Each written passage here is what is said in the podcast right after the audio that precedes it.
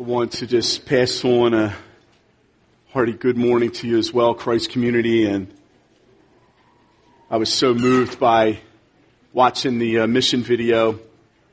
That video is on the Sovereign Grace Church's website, so you can watch that again if you desire to. And also, in the video, there's also, Mark Prater asked me to write a blog post, which I wrote, and it's attached to the video on the Sovereign Grace website. The reason I bring that up, I don't care if anybody reads it except you all. I would desire for you all to read it because I talk about you in that blog post. My one stipulation when Mark asked me to write it was, if our church picture could be the profile, our 15-year anniversary picture, which was also in the video, is at the head of the blog post. And in there, Christ community, I was talking about how blessed I am to be a part of this church and to watch the Lord working in our midst. It really is marvelous in my eyes, and I'm just so thankful to God for you. And I'll just say this. You're the kind of church that makes a man who cannot walk beg to come to church. He wants to be around you. So much so that he's been in tears around the hospital staff over at the Reading Rehabilitation Hospital. I've had the pleasure of visiting him and Esther and Jessica over there and watching the grace of God on their lives. But he has pled in tears to try to get to church. He tried to get to church last week and they fought him. And he won this week. And there's two things that stand out to me there. Is what an example Lewis and Esther and Jessica are of their desire to be amongst the people of God in the midst of suffering. Thank you for your example. It moves me. That's how I want to be. Thank you for your example. It's touching our church family. It's touching our lives. And Christ Community Church, thank you for the example you are as a local church. The light of Jesus Christ shines off of you so vibrantly.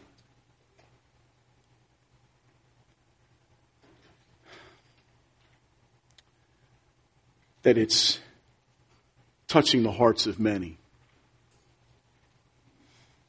And I'm just so proud to be a member here, proud to be an under-shepherd here, proud to be a part of this local church.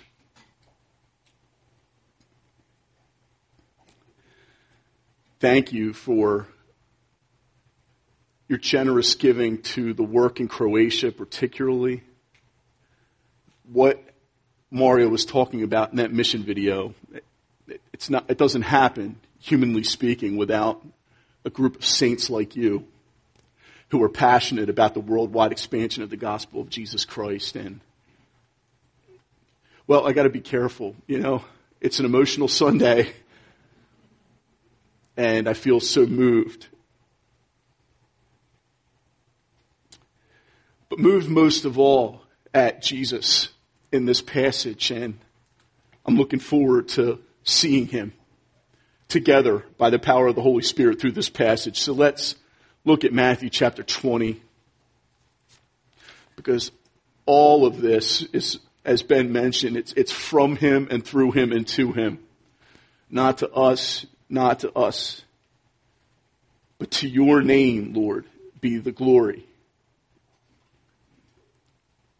We are just wretched sinners saved by his mercy. And that's the title of the message this morning. Lord, have mercy on us. Let's look at Matthew chapter 20, beginning in verse 17 and through to the end of the chapter. And as Jesus was going up to Jerusalem,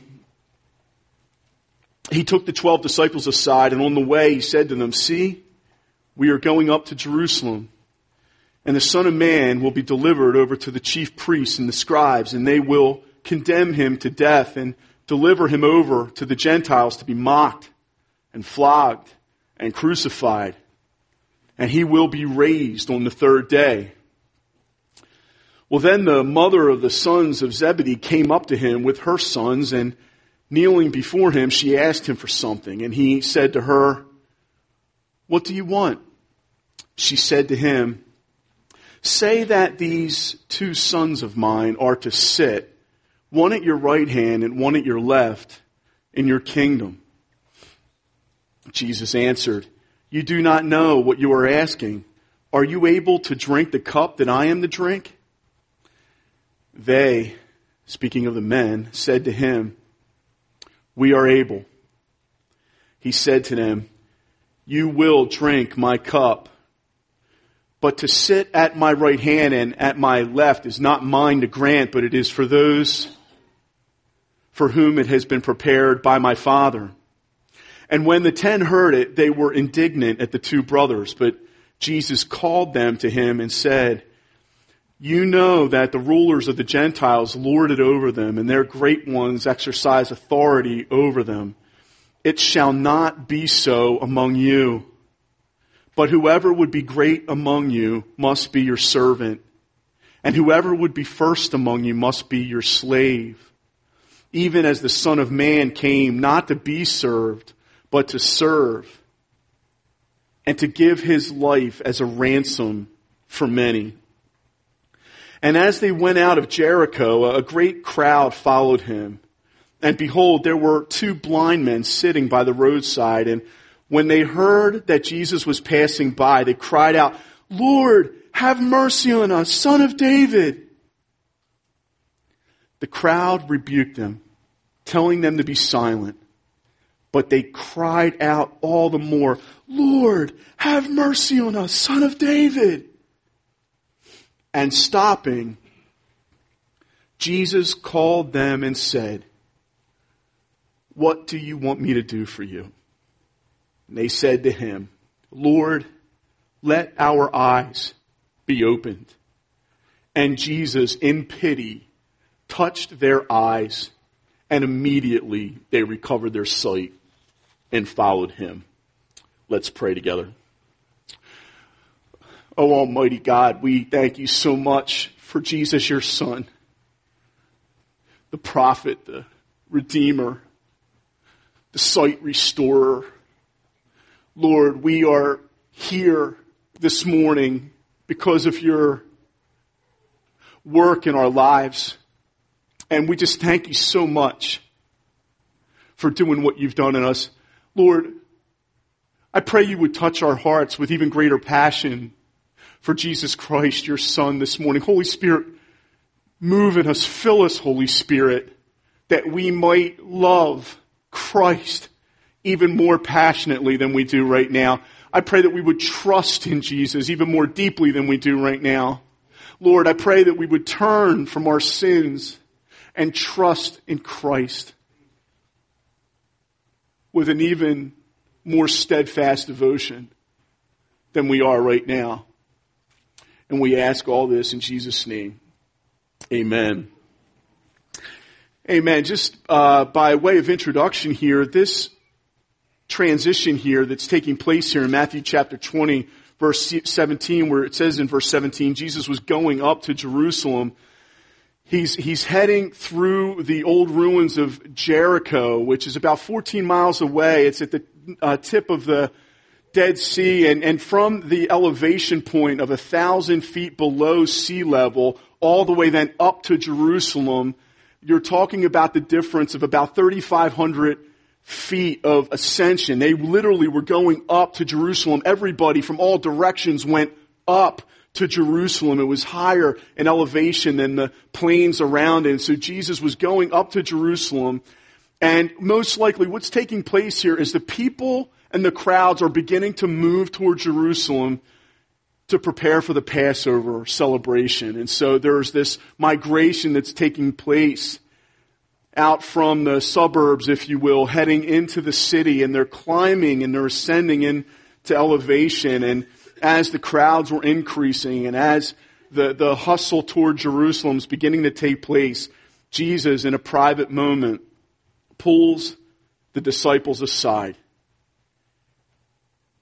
And he says something to them. And the first point this morning is prophet. Prophet. The second point is redeemer.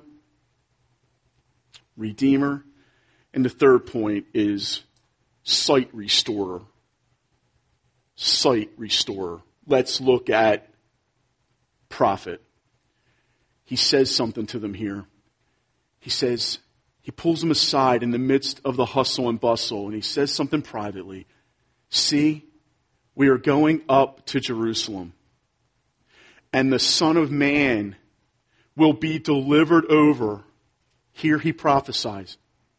Before it happens, the Son of Man will be delivered over to the chief priests and the scribes, and they will condemn him to death and deliver him over to the Gentiles, to be mocked and flogged and crucified. And he will be raised on the third day.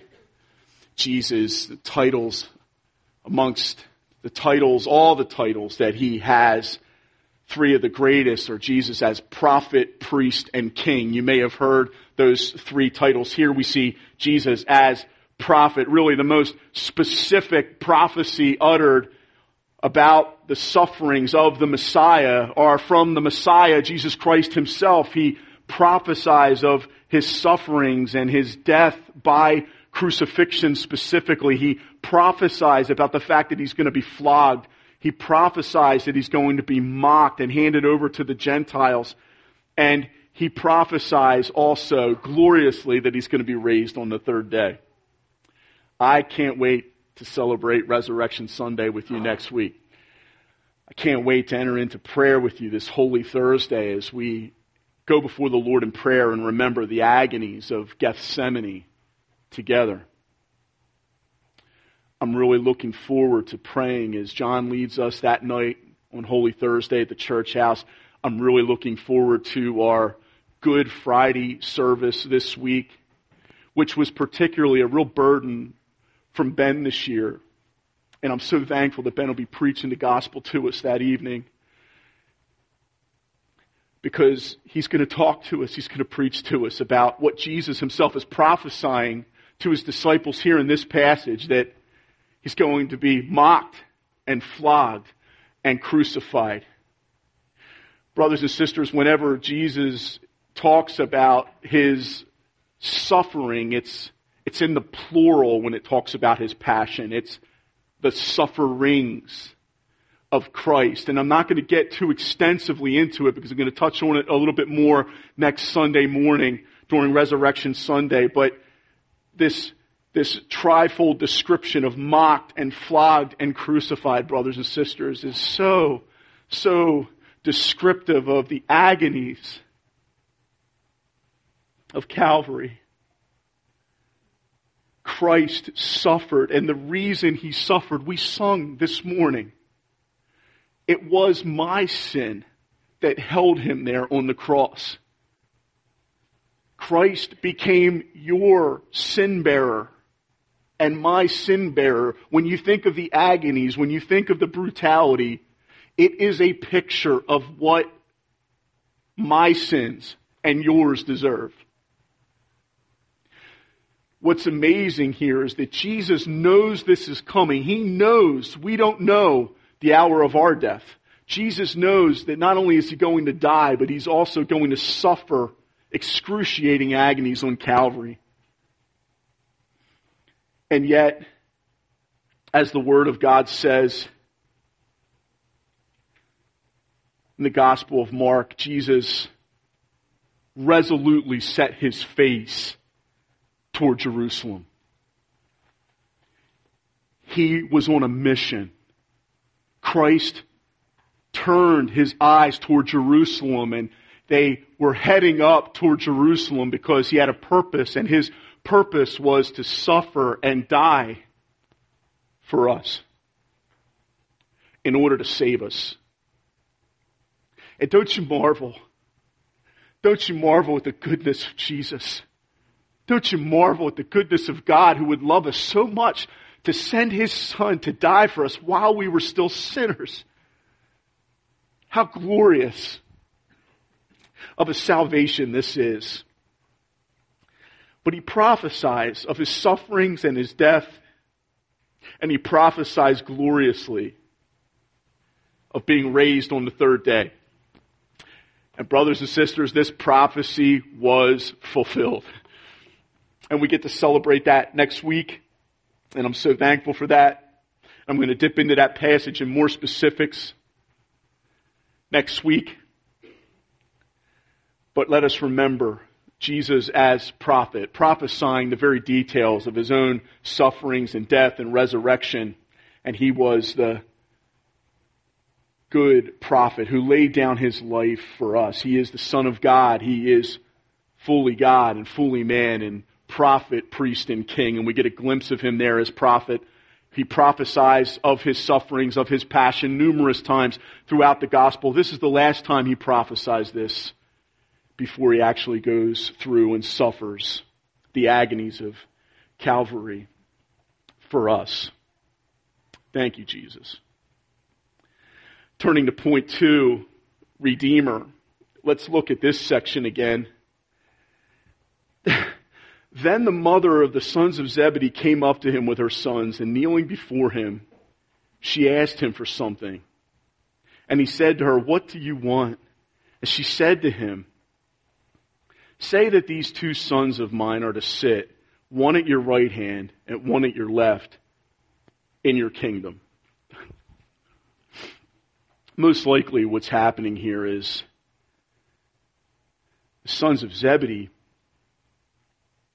It's reported elsewhere in the Gospels that the mother of the sons of Zebedee was actually the sister of Mary, Jesus' mother. And that the sons of Zebedee,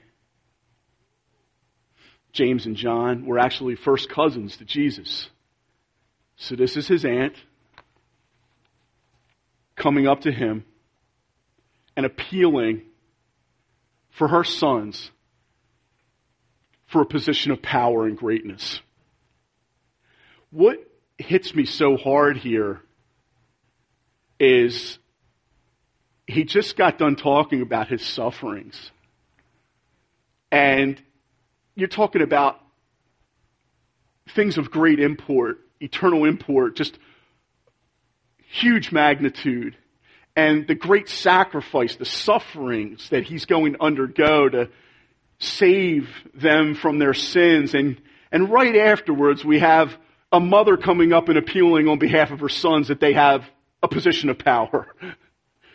It affects me, just all the dynamics of Jesus' life here, that he hears this request in the midst of anticipating His great sufferings. And I marvel at the patience of the Son of God in not only their life, but I marvel at His patience with me. I marvel that He always has time to hear us, hear our prayers. He is literally running the universe right now, and yet He cares about you, He cares about me, and this request here compared to His work on the cross seems so petty and trifling, and yet He gives ear to it. It affects me that He gives ear to it. He listens and He answers. And He says, "You do not know what you're asking. Are you able to drink the cup that I am to drink?" Now, He just described the cup that He was going to drink, the cup of His sufferings. And we know from Gethsemane when He says, the cup is so bitter that he pleads with His Father that evening, "Father, if it's possible, take this cup from me." The cup of God's wrath is what that represents. The sufferings that Jesus went through the agonies of Calvary, represented the wrath of God toward our sins, brothers and sisters. Really the full measure of what you and I would have experienced forever in hell. That wrath, that righteous wrath, that holy wrath, that just wrath was compiled into a cup of suffering. Jesus suffered worse than any other human being has ever suffered. And he's saying to them, can you drink the cup that I am to drink? They're thinking of greatness. They're thinking of seats of prominence. The mother's coming forward and saying, hey, can they sit on your right and left? It's about honor. It's about exaltation. And Jesus is on a totally different wavelength. He's thinking of humiliation, dishonor, shame. Brothers and sisters, he didn't come sitting on a throne of prominence. He came dying on a cross of shame. And you can't help but to see the contrast here of just the way our human hearts work. By nature, we're climbers. We want to ascend, but here we see the Son of God saying, I'm going to descend.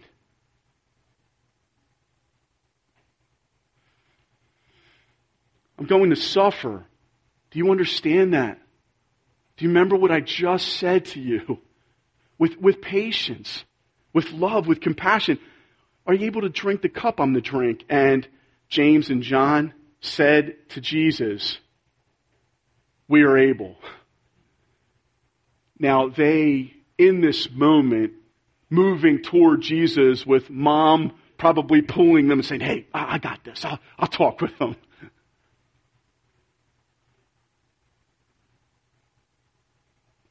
The two men, as they're posed with this question, with great confidence in themselves and with a spirit most likely defined by self-reliant pride. I'll do anything. I'll go anywhere. I can do it, Jesus. We're able. This is a description of the self-confidence of man. Anything you got, I'm capable of it. This is not a description of humility. Yet Jesus here meets this expression of self-reliant pride with grace. He actually says to them, you will drink my cup. What he's talking about here is, by the power of the Holy Spirit, God is going to change these men. James and John are going to go from this moment here of clamoring for seats of prominence to actually taking up the cross and following Jesus. They are, by the power of the Holy Spirit, going to become such servants of the Lord, not in a self-reliant, I'm able pride, but due to just the humiliation of following Christ and really being poured out upon them. The Holy Spirit is going to empower them to indeed suffer as they follow Jesus. James, in Acts chapter 12,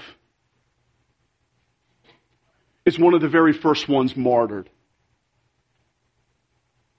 He would indeed drink the cup of suffering, befitting to a follower of Jesus Christ.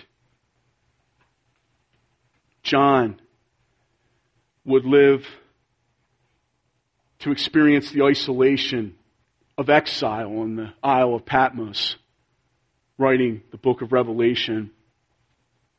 But that also, brothers and sisters, even though it wasn't a martyr's death, was a pathway of suffering. And Jesus, knowing every detail about our lives and knowing every detail about the lives of these two men, who in this very moment are standing there in self-reliant pride saying, yeah, we're able to drink the cup that you're going to drink. You think about that just in that moment, just the arrogance to... You know, Jesus is talking about he's going to suffer and die for their sins on the cross, and he's going to experience being mocked and flogged and crucified, and they're saying, yeah, we can do that. And instead, he doesn't meet this moment of self-reliant pride. You know what Jesus could have said right here? You know what? Actually, not. You are going to abandon me and flee, leaving your clothes behind to get away from suffering any suffering at all on the night I'm betrayed. I'm going to be all alone. And you two sons of thunder are going to be long gone. But he doesn't meet them with that truth. He meets them with grace. He tells them, you are indeed going to suffer. You're going to drink the cup that I'm going to drink. We are, as brothers and sisters in Christ, called, as Philippians talks about, remember, men and women, with our Bible study, to share in the fellowship of sharing in the sufferings of Jesus Christ.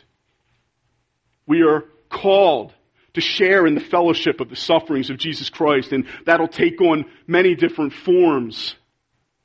Some of us perhaps a martyr's death like James, some of us a life that's long lived on this earth, but it will not be without its cup of following Jesus Christ truly, and being a follower of Jesus Christ is going to bring a carrying of the cross. Any true disciple is a man or a woman who is carrying the cross of Jesus Christ. They are drinking the cup. That is something that we should look at our brothers and sisters, and we should hold them in honor. We should pray for them. We should hold them up, because as they are walking through their lives here on this earth, our dear brothers and sisters all over the world are suffering the same sufferings we suffer, and we must hold them up in prayer as they are. But I am so moved by how Jesus meets their self-reliant pride with an attestation of, you will indeed do this for me. You're going to be beheaded, James. You don't know that yet, but I do, and I'll be there with you. John, you're going to be isolated and all alone in exile in Patmos, and you're going to see glorious things. You're going to write the book of Revelation, but you are going to feel that all of your brothers who are walking with us now on the way to Jerusalem, they're all going to be martyred by then. You'll be the last one there alone and in isolation, and I'll be there with you. Every single angle you can look at, every possible fear you could have of how you might suffer on this earth. Brothers and sisters, I have comfort for you. Jesus is going to be there with you. Precious Jesus, who in the moments where I stand up in my self-reliant pride and say, yeah, God, I'm able, says, CB, no, you're not. And he could say that to me and just shut me down. But instead, you know the posture of our God? He's going to give a reward for every cup of cold water that we've ever given in his name. You talk about grace. You talk about compassion. You talk about pity. You talk about look at all of our failings and all of our weaknesses, and he looks at us and it's like we could do no wrong. All he sees is the good. And he says, you will indeed drink my cup. He says, but to sit at my right hand and my left is not mine to grant, but it is for those for whom it has been prepared by my Father. And then when the 10 hear it, so there goes mom with the two sons up there. Hey, let's jockey in and get in position here and get my boys the place of prominence. And the other 10 are standing there. They wanted it just as much. And when they saw them trying to manipulate Jesus with mom, she gets down on her knees and implores Jesus. This was a tactic often used in this culture to give great credence to the magnificence of the position in order to tempt the individual to be magnanimous and say, I will grant you your request.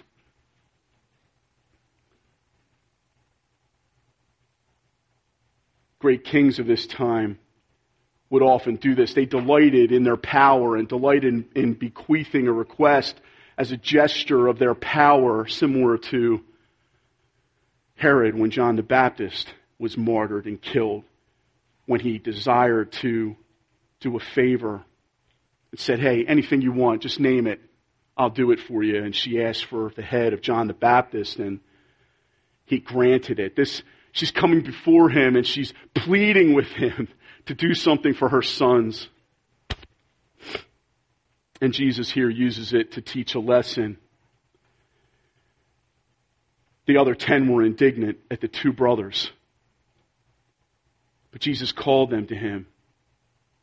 He used this moment where pride's being manifested in one hand with self-reliance of James and John, and they don't have in mind the true issues of the kingdom. Jesus is talking about his sufferings and death, and they're talking about seats of prominence. And you just think, if there's ever a time where Jesus would have just been tempted, listen, guys, I don't got time for this. But he's got time. He hears. He listens patiently. He answers. When the 10 heard it, they're indignant. So they're responding to the pride of the two with their own form of pride. They're indignant. They're disgusted by this grasping for power, not because they didn't want power for themselves, because they wanted greatness as well, but simply because they were jockeyed into position and in a better place to actually get that power. And they were jealous. They were indignant. They weren't operating according to the Spirit either. And here Jesus, just look at this moment. This is why we needed a Savior, brothers and sisters. This is why Jesus came to die. It's an illustration of the pride of men and our lust for power and prominence. And Jesus called them to him and said this, "How tenderly, how gracious. You know that the rulers of the Gentiles lord it over them, and their great ones exercise authority over them." This was the leadership style of the time in that culture, that the lords literally lorded down. That's the expression, over the people. And the Jews feared the rule of their governor and the Roman Empire because they literally were oppressed by the authority. It wasn't a government that was gracious and merciful, and it was a government that lorded it over, and that was a very common expression. And their great ones exercise authority. This is literally play the tyrant. This is how they are. They lord over and they play the tyrant. And Jesus says, "It shall not be so among you. But whoever would be great among you must be your servant. And whoever would be first among you must be your slave." Those two words, that word servant is the very word used with diakonos, which is what Ben touched on a few weeks back when we were talking about deacons. It's a posture of a servant's heart, being willing to do menial tasks, not to be a climber, but to actually descend, to take on the position of a servant. Like Philippians chapter 2, Jesus did not consider equality with God something to be grasped, but he took on the form of a servant and he humbled himself. This is what this is speaking of here. Jesus is teaching them. Verse 27, "And whoever would be first among you must be your slave." This word here, doulos in the Greek, is a bondservant. This is, you are a bondslave. You are not your own. You've been bought with a price. Therefore, honor God with your body. Your life is not your own to do whatever you desire to do with it. Your life is Christ's, and your life also is Christ's people's. We are to be one another's servants. We are to be one another's slaves. This is not language that we're comfortable with, even in our culture. But Jesus is saying, if you want true greatness in my kingdom, this is what you should be ambitious for. This is what you should strive after. Can you excel in serving? Can you embrace the call of a bondservant, of a bondslave? Can you embrace, verse 27, "And whoever would be first among you must be your slave"? We know we're the slaves of Christ as true Christians. But do we have a mindset with our brothers and sisters like Jesus in John 13 of, "It is my honor to get down on my knees and wash your feet, to serve you"? Cherry Bridges, who went on to be with the Lord last year, said, "We all love the idea of servanthood as a concept. The problem is when people treat us like one. We don't like being treated as servants. We don't like being treated as slaves. But we, as the true followers of Christ, are called to embrace this call, brothers and sisters. And not just, oh yeah, that's nice. Does this characterize our life? Are you not a climber, but a descender, to be willing to do whatever God calls you to do, and not sitting on a seat of prominence, but doing whatever is required of you by your Lord? Let us be a church, not of climbers, but of descenders, even as Christ, as he says here, even as the Son of Man came not to be served, but to serve, and to give his life as a ransom for many. This is such a precious description of the gospel. And the Son of Man, this great title from the book of Daniel, chapter 7, this description of the Messiah, that he is God and that he is man, and that this Messiah would be not what they were all expecting in this culture. They were expecting a lion. They were anticipating the Jews, and as they were anticipating the Messiah coming, and even the disciples were anticipating Jesus rising up to be a lion. What they didn't realize was that the Passover lamb, the true Passover lamb, was the one walking with them up on the way to Jerusalem. He's saying, if you're going to follow me, you need to embrace the path of servanthood. You need to embrace the path of being a bondslave to me, but also to your brothers and sisters. And you need to embrace the path of the cross and not live your life seeking to be served, but to serve. Even as I am going to serve you by giving up my life as a ransom for many. This description of ransom is talking about the price paid to set us free. We sung about it this morning. What you need to understand is that in our fallenness and in our sin, every one of us, by nature, we are slaves to sin. We are, as the scriptures say, we have been taken captive, and we had been held captive by Satan to do his will. And we were also slaves to death. I want you to imagine being in the deepest, darkest dungeon that you can imagine, with chains binding you that were so strong that you could have never broken out. The chains represent our slavery to sin. And when Christ laid down his life as a ransom, redeeming us, buying us out of our slavery to sin, what he does is the chains fall off our hands, and we are no longer in the bondage to sin that we were once in. Having been taken captive by Satan to do his will, do you know what a ransom does there? The ransom is the price Jesus paid to God to set us free from all of the penalties that our sins deserve. We were in the darkest of dungeons, and the chains fell off. And if you imagine Satan being there laughing and mocking at us and seeking to keep us in the dungeon, Jesus pays the ransom price to set us free to God his Father, and Jesus walks into the prison, crushes Satan's head, swings open the dungeon door, and delivers you out into the light forever.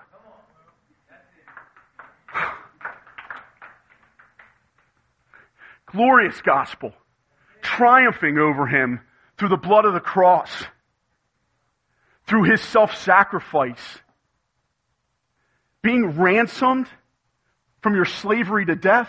Brothers and sisters, not only were you in chains to your own sin, not only were you held in the dungeon, taken captive by Satan to do his will, completely blind, but you were awaiting the sentence of eternal condemnation that justly hung over your head. You were literally a slave to death. There was nothing about you or I that could be described as pertaining to life or life eternal. We were dead in our transgressions and sins, and we were awaiting the judgment whereby we would have been judged and condemned. Not only would we have died once, but we would have died what Revelation describes as the second death. We would have experienced the just condemnation of God against our sins forever in hell, brothers and sisters. And Jesus said, no, I will go and I will suffer and bleed and die, and my Father will raise me to new life again. I am going to serve in this way so that they are set free from the chains of their sin, so that they are delivered out underneath of the power and dominion of Satan taking them captive. I'm going to set them free from that, and I am also going to deliver them from their slavery to death, because what is going to characterize these people after I'm done through conquering death, through the cross and rising from the dead, is I am going to forever put death out of their minds, because I'm going to raise them on the last and final day, and they will have life eternal. And that will begin the moment they believe in me. Oh, brothers and sisters, we have a ransom. We have a ransom. We have a Redeemer who paid the price for our life to set us free. And he who the Son sets free is free indeed. And brothers and sisters, following this Savior means not being like the world, lusting after seats of prominence and fame and power and position and status, but saying rather, I'm going to follow my Savior and my Lord, who didn't come to be served, but to serve and to give his own life as a ransom for me, to set me free from my sin and my chains, to set me free from being taken captive by Satan to do his will, to set me free from the eternal condemnation and death that my sins deserved, so that I might receive eternal life. Oh, that's a price. That's a price that's been paid, and it's been paid in full. Hallelujah. Third and final point, we looked at prophet, we looked at redeemer. Let's look at sight restorer. And as they went out of Jericho, a great crowd followed him. He keeps pulling them aside privately, teaching them. But the crowds are moving, and they go through these ruins of Jericho. And behold, there were two blind men sitting by the roadside, which you got to understand is in this region. In Jericho, there was a plant that grew that would help individuals with blindness, is seen as a remedy during this time. So the blind would gather around Jericho, and it seems that there were hundreds of these blind men and women around this area here. And a couple of these men, they heard that Jesus was passing by. And brothers and sisters, they cry out. And what you need to understand is that these men had heard of the fame of Jesus, and they understood and ascertained in that moment that he was just passing through. They cried out as two men who believed this was their last chance. There was an urgency in the heart cry of these two men. We know from the other gospel account where Bartimaeus, the one is accented. Bartimaeus is amongst these two men and his friend, no doubt. They're there, and they are crying out, Lord, have mercy on us, Son of David. And the crowd rebukes them, but they would have none of it. They're telling them to be silent, but when you are down to your last chance, you don't care who's trying to stop you. You are going to cry out, and your voice is going to be heard, because you are in such desperation and such poverty of spirit and in such great need that you don't care what anybody's saying. You're saying, Lord, have mercy on us, Son of David. He cries out.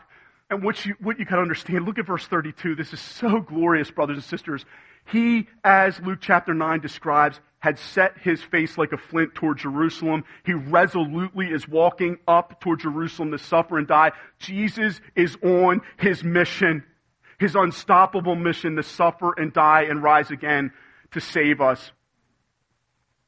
But look at the grace in verse 32 and stopping. He stops for them and brothers and sisters. He has stopped for you. Jesus called them. What amazing grace. He could have just passed by. But he called them. He stopped. He called them. And he said, "What do you want me to do for you?" There's the question of a true servant. He illustrates that he didn't come to be served, but to serve with this question to these two blind men. What do you want me to do for you? Look at the grace, look at the love, the tenderness, and the compassion of Jesus here. I love it. And they said to him, "Lord, let our eyes be opened." And I love verse 34.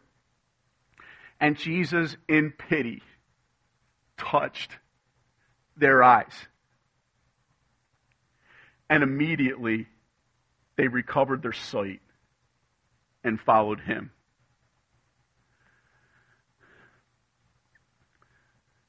Brothers and sisters, it's reported, as I was studying this passage, this little detail just struck me and just blew me away. It's been reported that blind Bartimaeus, after this moment, was blind no more. And he was a vibrant member of the early church.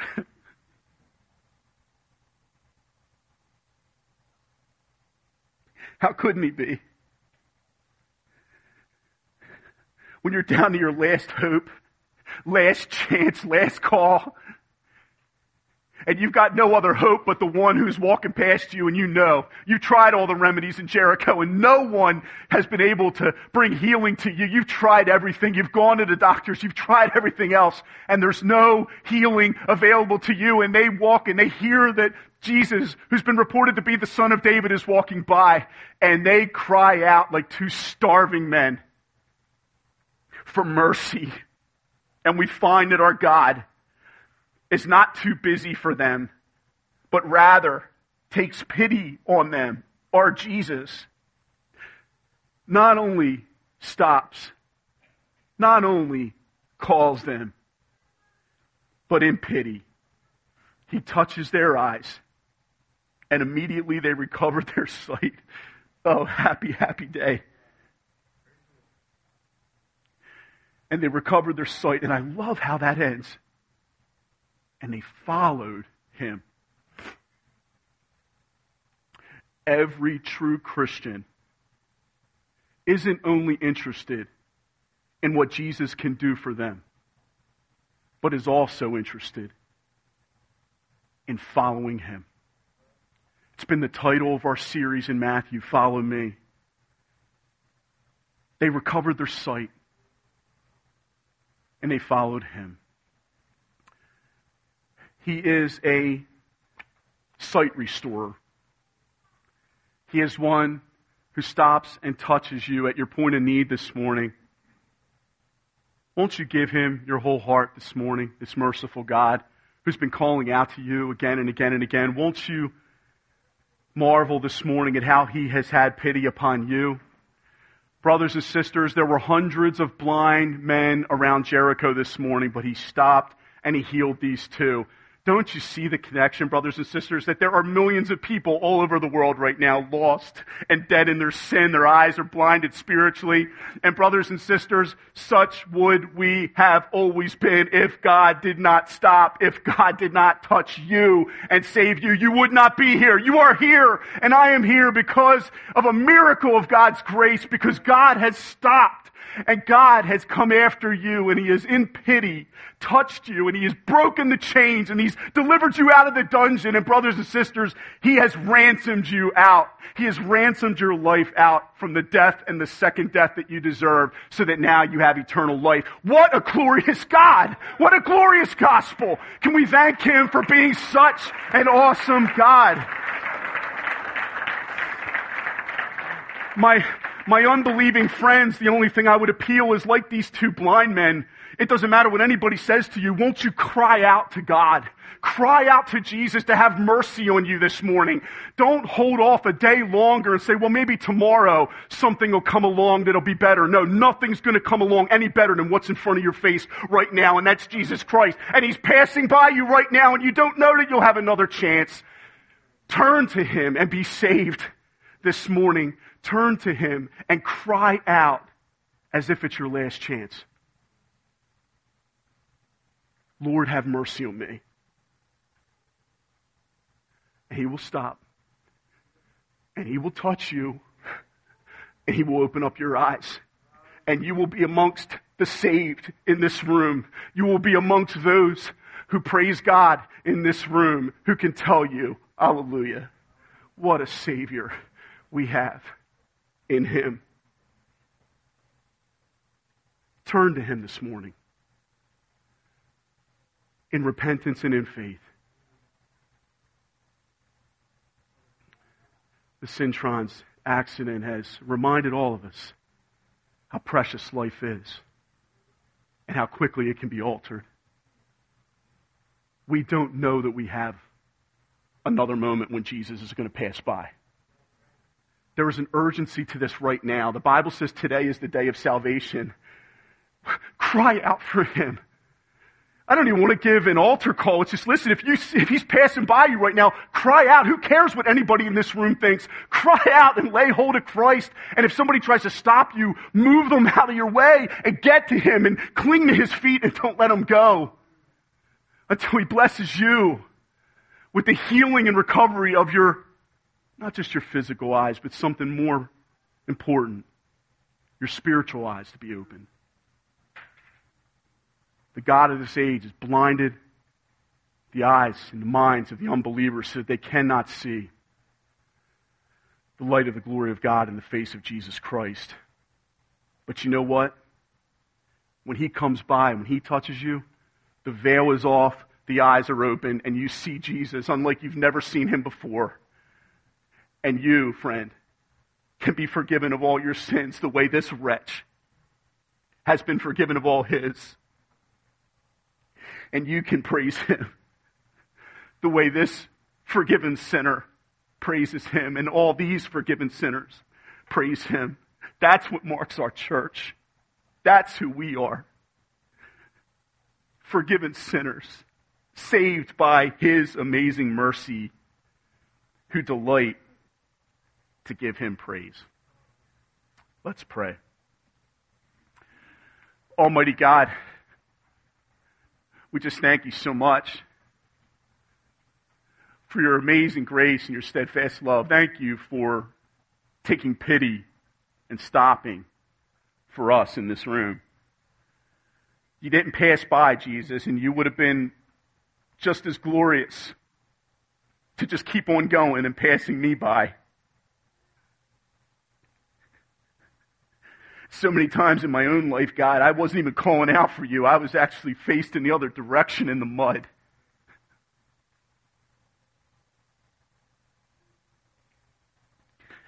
And You stopped and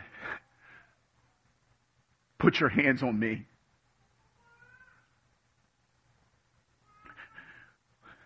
Lord, how can we thank You for being such a merciful God? How can we thank You for not coming to be served, but to serve? How can we thank You enough, Jesus, for paying the ransom price in order to set undeserving sinners like us free? Oh, Lord, words are not enough, but we offer You our words of praise, and we just want to say thank You. We want to say thank You.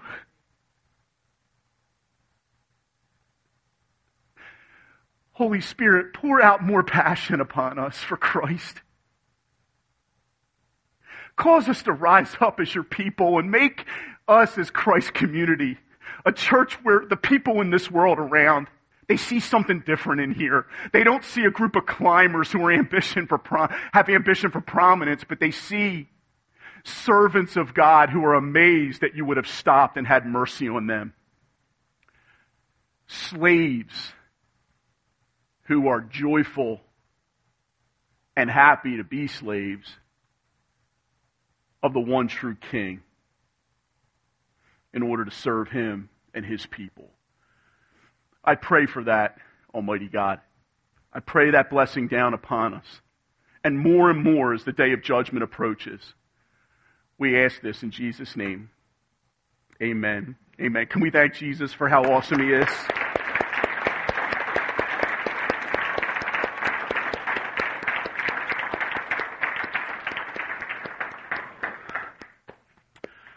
There was a verse from Song of Solomon that affected me, and I'll just quote it as you're on your way out. It just... And lo, the winter is past, and the rains are over and gone.